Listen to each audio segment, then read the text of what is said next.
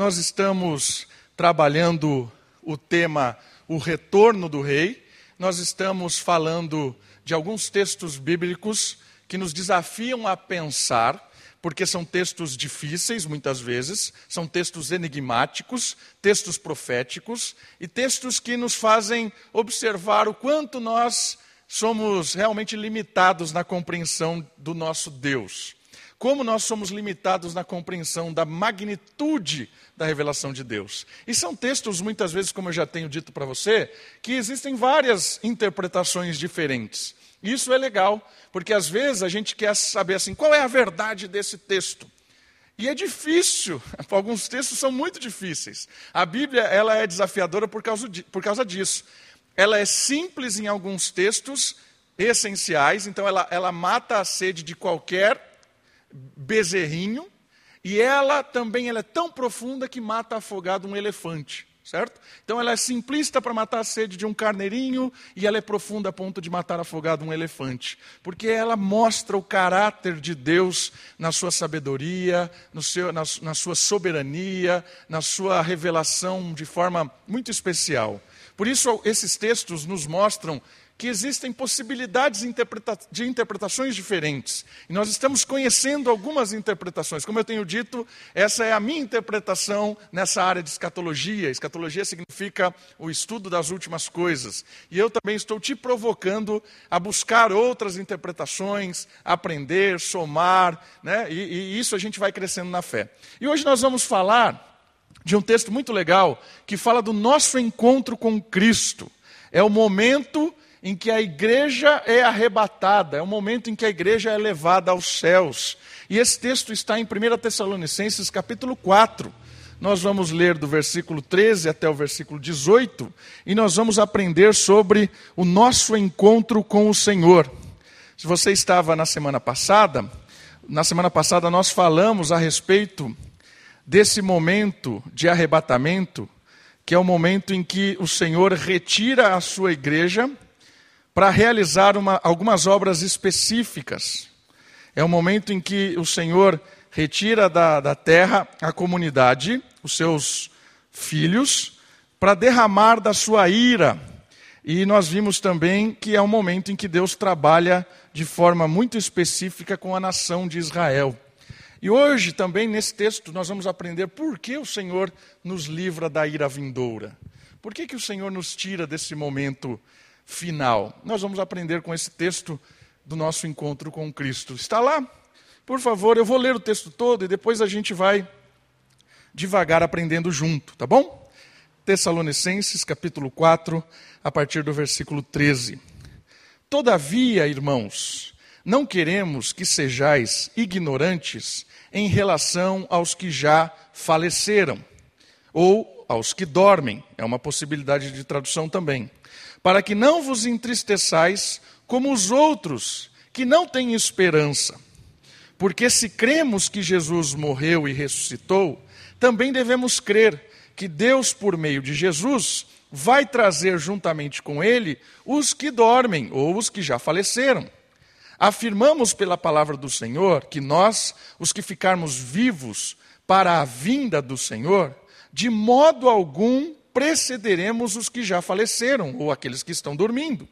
Porque ouvida a voz do arcanjo e ressoada a trombeta de Deus, o próprio Senhor descerá do céu com um grande brado, e os que morreram, os que dormem, em Cristo ressuscitarão primeiro.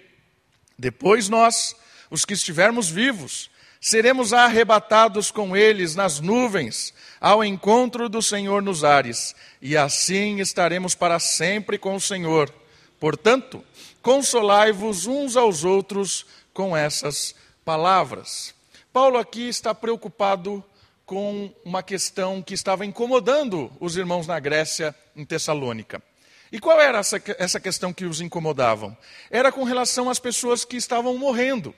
Eles estavam aprendendo a respeito da volta de Cristo, do dia do Senhor, do encontro da igreja com Cristo, e eles ficaram numa dúvida. E as pessoas que morreram perderão a oportunidade? Já não há mais esperança para esses que morreram?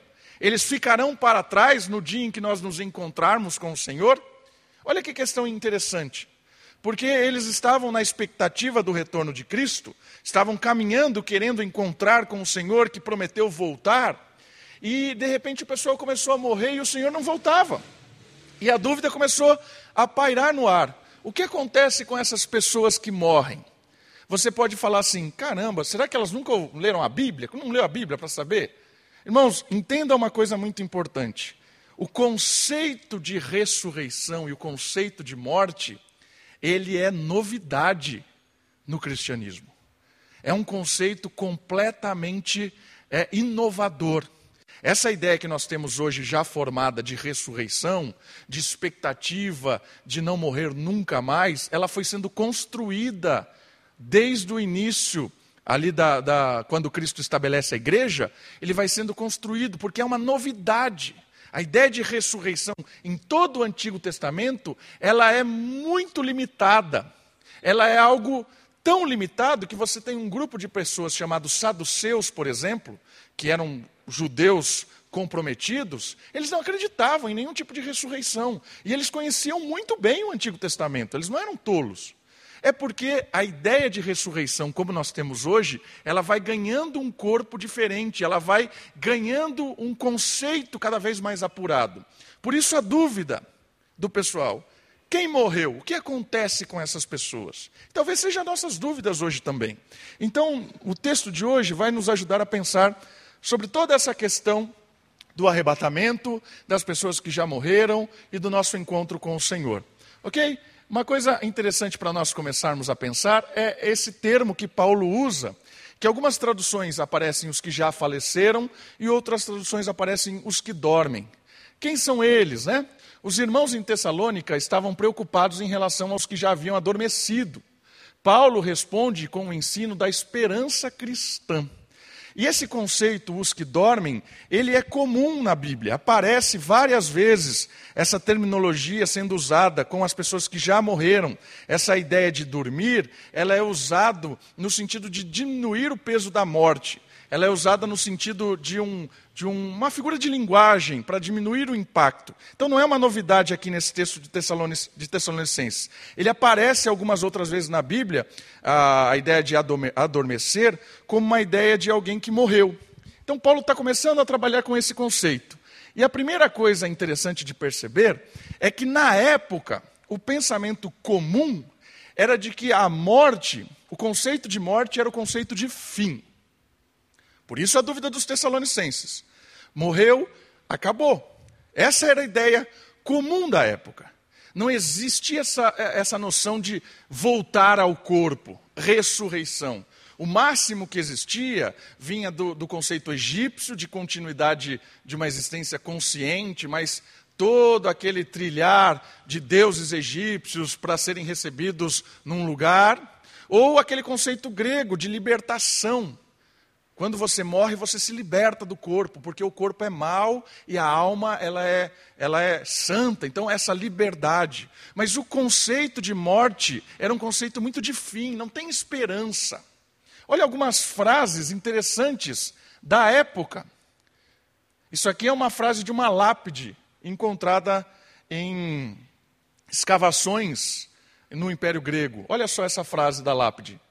Eu não existia vinha a existir, não existo, não me importa. É bem esperançosa, é esse tipo de, de coisa que as pessoas tinham na mente. Existia, não existia, agora existia, mas não existe mais. Não importa, acabou. A morte é fim. Olha uma outra fase de um filósofo chamado Teócrito. Há esperança para aqueles que estão vivos, mas os que morrem estão sem esperança. Acabou. Outra frase de um filósofo chamado Esquilo. Esse aqui tinha mente e tudo, né? Era um esquilo esperto. Tipo Alvin, eu acho. Uma, uma vez que. Por que, que eu falo essas coisas? Eu não sei. Uma vez que o homem morre, não há ressurreição. Olha só que interessante. Fim de novo. E a última, de Cátulo. Quando nossa breve luz se extingue, há uma noite perpétua em que devemos dormir. Percebeu a ideia muito comum na Grécia? E essa igreja é da onde? Da Grécia. Tessalônica é uma cidade da Grécia. O conceito de morte como fim estava ali, pairando, era na conversa do dia a dia. Era no cemitério, via nas lápides. Era o conceito filosófico pregado pelos grandes intelectuais da época. Era esse tipo de visão que as pessoas tinham. E uma coisa que você pode pensar e falar assim: nossa, mas isso acabou. Acabou nada. Não sei quanto, quantos de vocês viram uma entrevista não muito, muito distante do fantástico do Oscar Schmidt. Oscar Schmidt é um jogador de basquete, quem sabe o maior jogador de basquete do Brasil. E ele, uma entrevista muito legal, a história dele é fantástica, ele é um, um cara fora de série também. E no final ele termina a, a, a, o seu discurso falando assim: aproveite a sua vida, corra atrás, sabe aquelas frases de motivação? E aí ele termina falando assim: porque quando você morre, acaba e acabou. Quando você morre, acabou. Então, viva, desfrute, corra atrás, porque a morte é implacável. Acabou? Acabou. Irmãos, esse tipo de pensamento traz tormento. Então, Paulo está lidando com essas pessoas. E sabe o que é comum de um pensamento como esse, sem esperança nenhuma? É muito comum uma coisa que sucede a ele. O conceito de morte como fim gera tristeza. Por isso que o texto diz assim: Irmãos, não queremos que vocês sejam ignorantes em relação aos que morreram. A gente não quer que vocês ignorem ah, o, o conceito de morte. Por quê? Para que vocês não se entristeçam como os outros que não têm esperança. Olha o ambiente grego sendo comparado. Eu quero que você, meu irmão, aí da igreja em Tessalônica, não tenha esse conceito de morte e de tristeza contínua. A palavra aqui, tristeza, ou que estáis entristecidos, é uma palavra que está demonstrando uma ideia de continuidade. É alguém que está num período de tristeza contínua. Então, Paulo está falando assim: eu não quero que vocês, com relação aos que morreram aí da comunidade de vocês, sejam como o pessoal da Grécia, que com relação à morte tem uma tristeza contínua. Não sejam assim. Não sejam como eles, não tenham essa vida sem esperança nenhuma. Tem uma frase do Hernandes, muito legal, pastor presbiteriano Hernandes Dias Lopes. Olha o que ele fala sobre a tristeza que é gerada de um conceito sem esperança nenhuma. A tristeza é filha da desesperança. O mundo sem Deus é um mundo triste. A morte para aqueles que não conhecem a Deus é um fim trágico. Irmãos, eu queria que você percebesse a noção de morte dessas pessoas e muitas vezes a noção de morte que está pairando aí pelo ar. A noção de morte sem Deus, a noção de morte sem o conceito de redenção, sem o conceito de perdão, é uma noção de tristeza, de insegurança, é uma noção de um sentimento de desespero. Acabou. Mas é legal que o texto nos traz um conceito novo. Vamos pensar assim. Vamos imaginar que nós estamos em Tessalônica recebendo essa carta pela primeira vez. Traz um conceito novo da morte. Um conceito agora que vai gerar esperança no coração das pessoas, porque agora ele vai falar da morte sendo vencida. O apóstolo Paulo, no conceito de morte, ele trabalha com uma morte como um inimigo a ser derrotado. Ele trabalha no conceito de que a morte é algo que vai ser é, destronado, a morte vai ser vencida, essa batalha que, que, que a morte tem vencido da humanidade, tem ganho de nós, ela vai acabar. E muito mal para a morte. Então, o conceito que Paulo quer nos ensinar aqui é que existe uma vitória cristã sobre a morte. Existe uma esperança sobre é, é, isso que tem assolado a humanidade. E ele vai nos ensinar no versículo 14. Ele fala assim no versículo 14: porque se cremos que Jesus morreu e ressuscitou, também devemos crer que Deus, por meio de Jesus, vai trazer juntamente com ele os que já morreram ou os que dormem. Olha só o que ele está falando para nós. Ele está ligando a ressurreição de Cristo com uma esperança para nós. Ele está trazendo essa, essa verdade que eles estavam experimentando e conhecendo cada vez mais, de que o Senhor Jesus havia morrido para pagar o preço do nosso pecado, e o Senhor Jesus, quando pagou o preço do nosso pecado na cruz, ele foi sepultado, mas ao terceiro dia ele venceu a morte. Ele ressuscitou, ele voltou ao mesmo corpo. Aquele corpo que foi moído na cruz foi restaurado. Aquele corpo que foi humilhado, ele foi agora exaltado, glorificado. O corpo de Cristo é um corpo agora glorioso. Venceu a morte. O Senhor Jesus é, colocou a morte debaixo dos seus pés.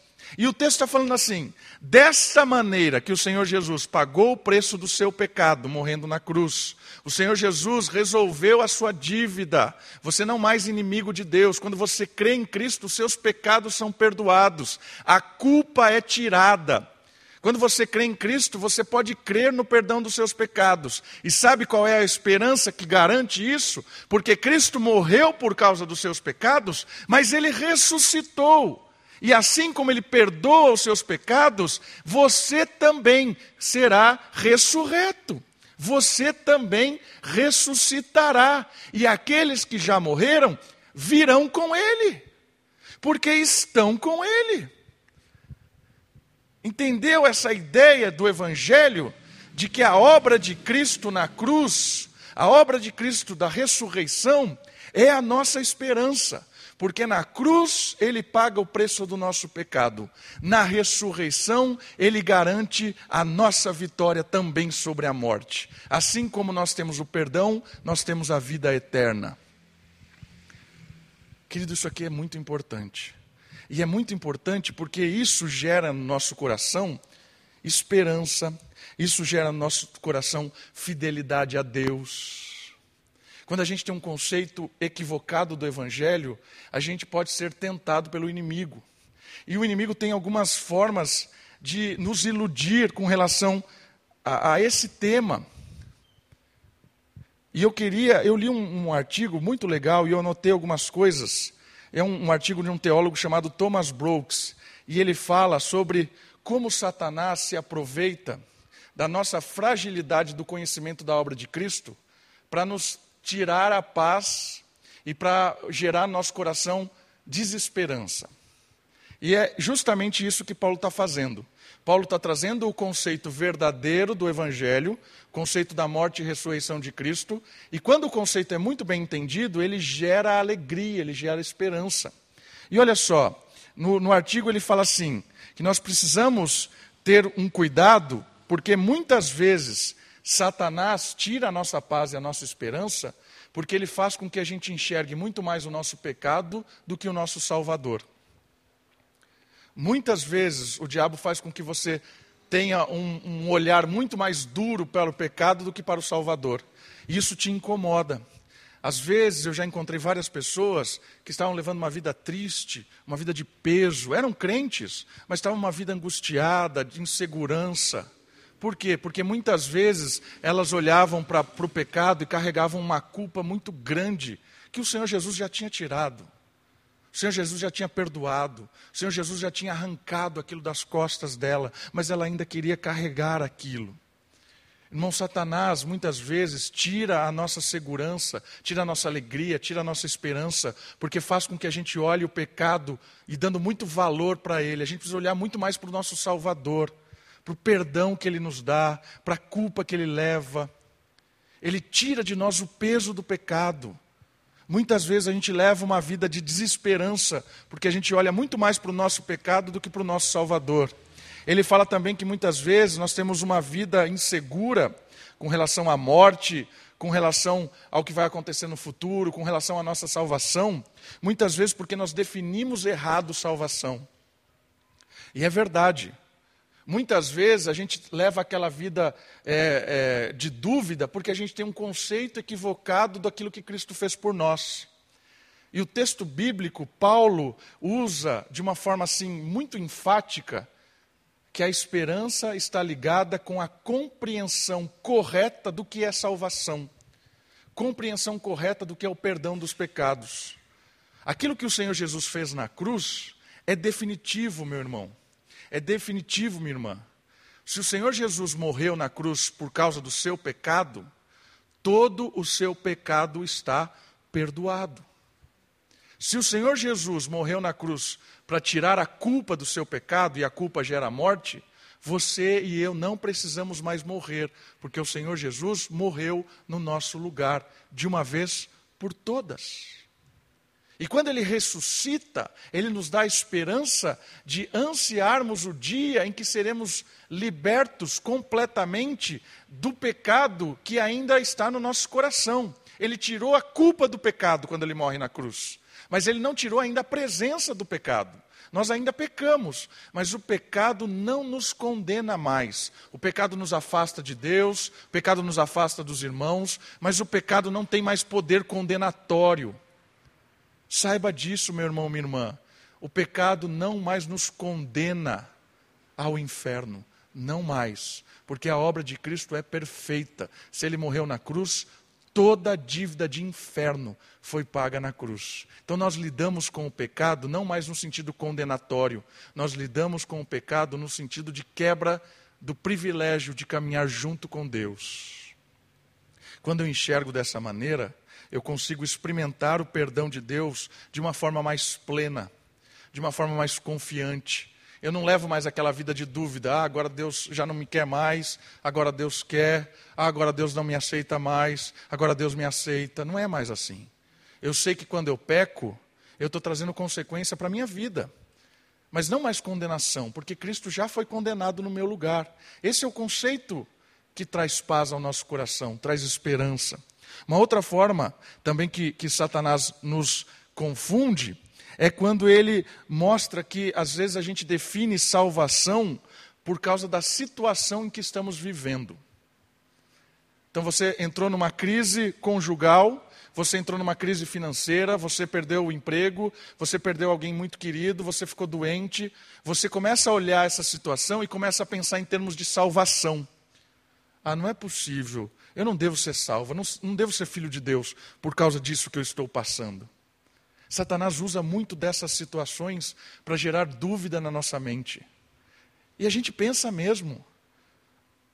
Eu tenho que lutar contra algumas, algumas vezes que a Sofia fica doente, eu fico pensando assim, o que será que eu fiz? Eu falo, para de pensar isso. É natural, nós somos seres humanos, a gente é, é confundido às vezes, a gente tem que uma busca, uma busca constante de intimidade com Deus, de conhecimento do Evangelho, para que essas, essas tentações não nos iluda, não nos arrebate da mão de Deus. Falando em termos de mente, né? tirar a nossa mente, arrebatar a nossa mente das mãos de Deus, começar a duvidar da nossa salvação, muitas vezes pela situação em que nós passamos.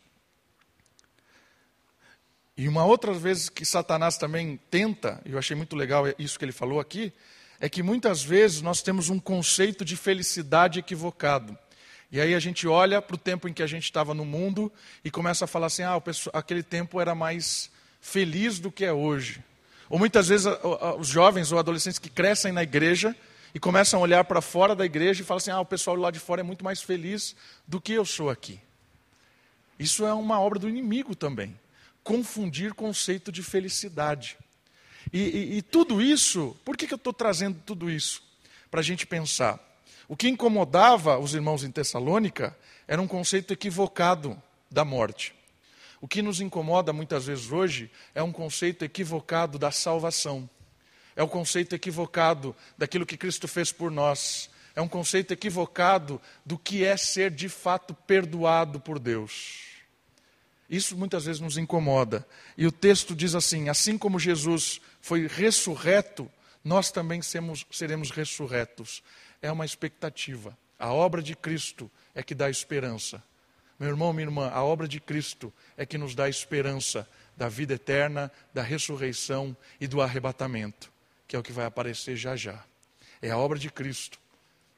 Olha só algumas coisas interessantes sobre a esperança.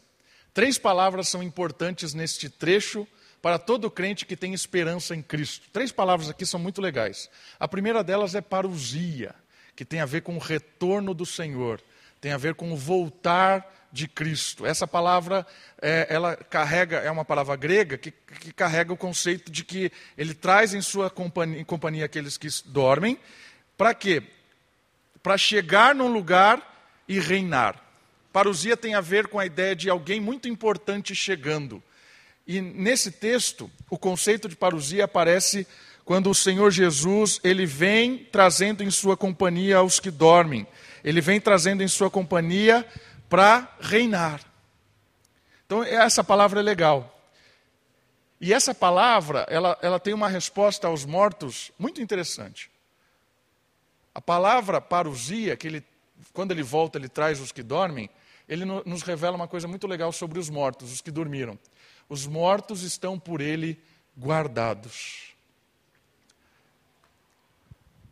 Dormir aqui não tem ideia de inconsciência. Quando uma pessoa morre, ela não deixa de existir conscientemente. Vários textos bíblicos dizem o oposto disso, a gente vai ler um. Mas eu quero citar alguns. Quando, de, quando Jesus descreve a história do rico e de Lázaro, ali há uma consciência, um diálogo lá no seio de Abraão, pessoas mortas conversando. Na transfiguração, Jesus traz dois personagens e Pedro até oferece um, uma barraca para eles. Elias e Moisés estavam ali junto com Cristo há uma continuidade de consciência para aqueles que morrem. O que isso nos ensina? Quer vivamos, quer morramos, nós estamos com Cristo. Enquanto nós estamos caminhando aqui hoje, nós estamos com Cristo. Cristo está conosco, porque Ele prometeu: até a consumação do século eu estarei com você, caminharei com você. E quando nós deixarmos essa história, aquilo que Paulo diz em 2 Coríntios capítulo 5, quando me despir desta tenda, eu estarei com Cristo.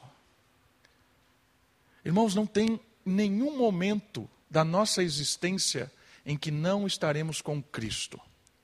No momento em que nós fechamos o olho para esta vida e abrimos para a vida eterna, nós estamos com Cristo, fisicamente aí porque o Senhor Jesus está no céu e o céu o detém até que ele volte para a restauração de todas as coisas. Atos capítulo 3, versículo 21.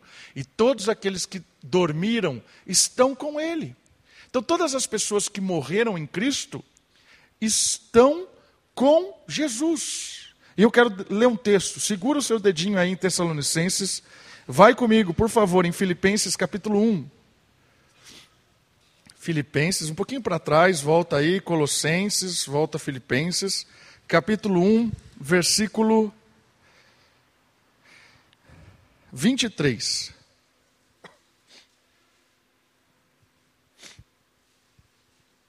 Filipenses capítulo 1, versículo 23.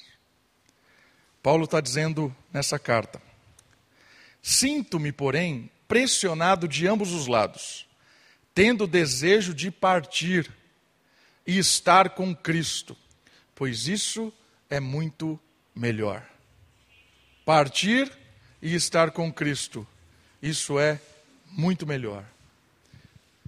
Irmãos, todos nós vamos passar pela morte se Cristo não nos arrebatar antes. E morrer é estar com Cristo, conscientemente. Todos os que morreram, nossos queridos, todos os nossos amigos que morreram em Cristo, estão com Cristo. Essa é uma verdade muito interessante, é uma verdade que nos conforta de estar com Cristo e na Sua companhia Ele trará os que morreram. Uma outra coisa interessante, está ligado com isso, que Ele traz em Sua companhia. Então, os mortos vão vir com Cristo do céu nesse momento do encontro. Para quê? Para que os mortos não tenham desvantagem. Lembra do pensamento de Tessalônica? Os mortos, o que acontece com eles? Paulo está dizendo assim: não há nenhum tipo de desvantagem para os mortos. Olha lá comigo de novo, Tessalonicenses capítulo 4. Versículo 15. Afirmamos pela palavra do Senhor que nós, os que ficarmos vivos para a vinda do Senhor, de modo algum precederemos os que já morreram, os que dormem. Ok? Nós não temos vantagem sobre os mortos. Nós não os precederemos, não acontecerá nada antes. Por quê? Versículo 16: Porque ouvida a voz do arcanjo e ressoada a trombeta de Deus, o próprio Senhor descerá do céu com grande brado, e os que morreram, os que dormiram em Cristo, ressuscitarão primeiro. Olha que legal isso. Quando ele traz as pessoas que, que morreram, e essas pessoas hoje estão sem corpos, elas são espíritos conscientes, como Moisés e Elias na transfiguração, elas vêm e elas recebem corpo. Há uma ressurreição antes do arrebatamento. Então, se o Senhor Jesus voltar hoje, haverá uma manifestação, a voltar trazendo em sua companhia os que dormem, há uma, uma, uma ressurreição de todos os crentes de todas as épocas. Essas pessoas ganham um corpo. Está entendendo? Primeira coisa que acontece é a ressurreição. As pessoas mortas em Cristo, aqui é uma ressurreição dos crentes, ganham um corpo. O espírito se junta ao corpo, vivo completamente de novo. Para quê? É? Aqui a palavra ressurreição é importante. Cristo é a nossa certeza. A dos, a, a dos crentes será no arrebatamento.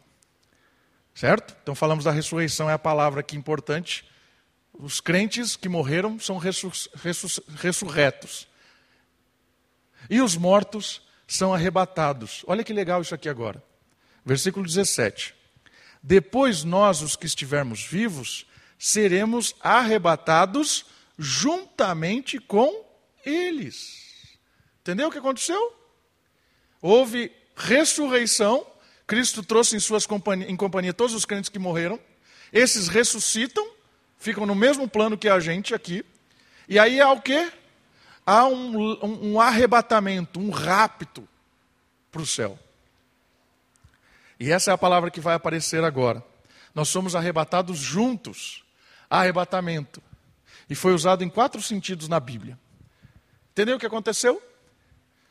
Houve, primeira coisa que acontece, ressurreição. Todos os crentes estão prontos.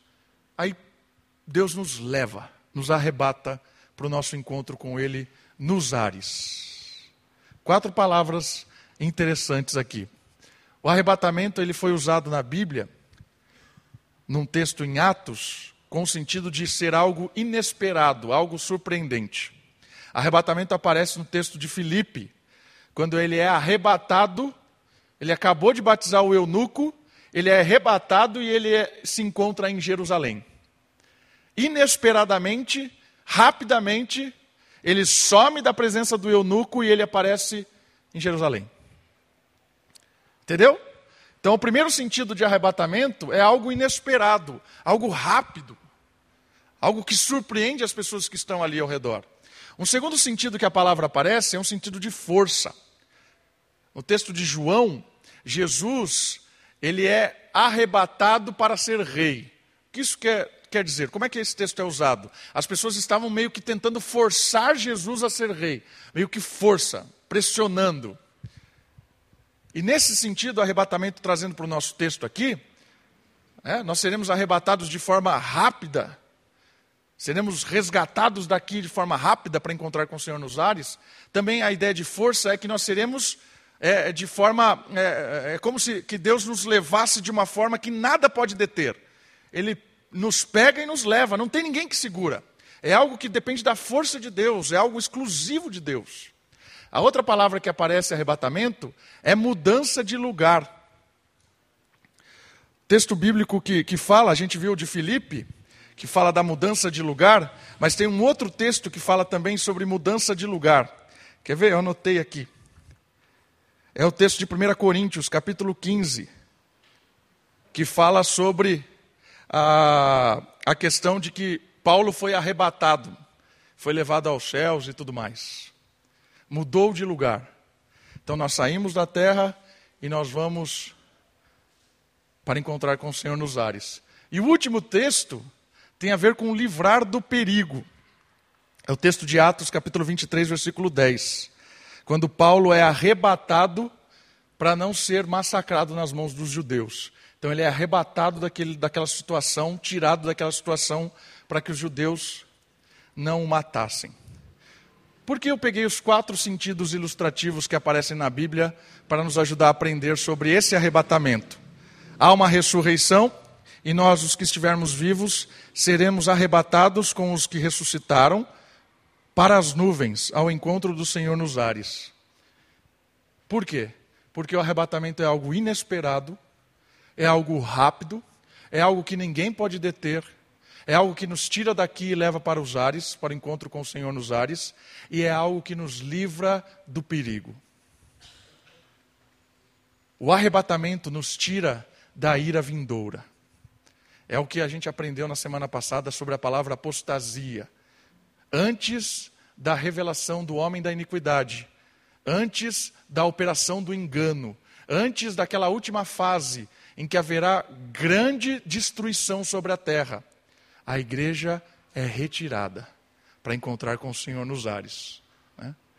A Rosali falou que quem não for arrebatado vai ser arrebentado, e é isso mesmo. Né? Porque vai, vai ter um negócio aqui fora de série. Mas a igreja vai ser livre disso. Sabe por quê? Porque o Senhor Jesus não nos destinou para o juízo, mas nos tirou da morte para a vida. Está no Evangelho de João. O juízo de Deus vai ser lançado sobre o mal. E nesse período final, como a gente falou semana passada, Deus tem uma aliança com uma nação e vai haver um trabalho com Israel. Mas a igreja vai ser livre disso. Nós não precisamos passar pelo juízo vindouro. Por quê? Porque Deus pagou o preço do nosso mal, Deus morreu na cruz por nós, Deus ressuscitou para nos dar salvação. Entendeu a ideia? O arrebatamento é um livramento da igreja para aquilo que vai acontecer no final da história. E o texto nos fala algo muito profundo. Ele fala assim: Ao encontro do Senhor nos ares, e assim estaremos para sempre com o Senhor. Portanto, consolai-vos uns aos outros com essas palavras. O arrebatamento nos revela a ideia de uma eternidade consoladora. O encontro glorioso com Jesus, que nos alegrará ou que nos alegra o coração por estarmos em Sua presença para todos sempre. Então, o arrebatamento vai fazer com que a gente encontre os nossos queridos que já faleceram, reconheçamos Ele, celebremos com Ele e, mais gloriosamente ainda, celebraremos com o nosso Salvador para todos sempre. Estaremos com o Senhor nos ares e ali todo o povo de Deus reunido para quê? Para descer, para implantar o reino eterno. E é essas palavras é quem servem de consolos para nós, irmãos em vários sentidos. As pessoas que morreram estão com Cristo. E um dia vamos encontrar com elas. Eu lembro que na semana que a minha mãe faleceu, a gente teve várias conversas. E uma delas foi justamente isso, né? Que não era um, um, um, um adeus definitivo. Era um até logo. Porque eu não perdi a minha mãe. Eu sei onde ela está. Entende a diferença de perder? Ah, que pena que você perdeu. Não perdi minha mãe. Eu sei onde ela está. Essa é a ideia do consolo eterno. A gente sabe onde as pessoas que morreram, que dormem, estão. É isso que nos anima. É isso que faz o nosso coração vibrar. Porque ainda que algumas pessoas durmam ou morram, ou Deus leve elas, elas estão com Ele. Não é o fim. E um dia, na ressurreição, ou quando nós morrermos, nós vamos encontrar com os nossos entes queridos. Isso é promessa de Cristo, baseado em quê? Na obra dele, na ressurreição. Se Cristo morreu e ressuscitou, nós também, o que estamos em Cristo, também ressuscitaremos para a eternidade. Isso é consolo. A morte não nos separa em definitivo dos nossos queridos. A morte é destronada pela obra de Cristo. Essa é uma primeira lição importantíssima. A outra lição importantíssima é que Deus não nos destinou para a ira vindoura. Deus não nos destinou para o momento em que a ira de Deus vai ser derramada por essa terra, porque Ele já perdoou o nosso pecado, Ele já nos deu vida eterna, Ele já nos ressuscitou. Romanos usa os termos todos no futuro. Ele já nos glorificou. Ou seja, é tão certo que Paulo usa em Romanos, no capítulo 8, os verbos no futuro. Ele já te perdoou, ele já te ressuscitou, ele já te glorificou, ele já te adotou como filho plenamente. É a certeza da promessa de Cristo. Esse é o arrebatamento, irmãos. Quando vai ser isso? Não sei. A Bíblia não fala. É inesperado. Como um ladrão se o ladrão avisasse, a gente nunca seria assaltado, né? Ah, vou amanhã lá, prepara lá, coloca as coisas no saco já para facilitar e tal, né? Como um ladrão, a ilustração de Pedro é como um ladrão. O Senhor Jesus vem e tira os que são seus. Isso é consolo, irmãos. Não tenha medo. Cristo já pagou o que tinha que pagar por nós. Todo o sofrimento que nós passamos hoje são sofrimentos que Deus nos permite para sua graça, pela sua graça, para nos formar. Mas o sofrimento realmente que nós não aguentaríamos, isso Jesus já levou na cruz. Entendeu? Sofrimento que a gente passa hoje, que Deus permite, são formativos, são consoláveis, porque o grande sofrimento inconsolável, o sofrimento de um inferno, isso Cristo já levou por nós. Não tem mais sobre nós. Graças a Deus por isso. O retorno do Rei é a garantia de que nós estaremos com Ele para todo sempre. Vamos orar? Baixe sua cabeça, feche os seus olhos. Louve ao Senhor por isso. Agradeça ao Senhor por tamanha obra e pela esperança que temos com relação aos que dormem e também esperança que nós temos de um dia estar com Cristo para sempre e não precisamos passar por um momento de ira. Nunca mais da ira estamos debaixo da ira de Deus, nunca mais.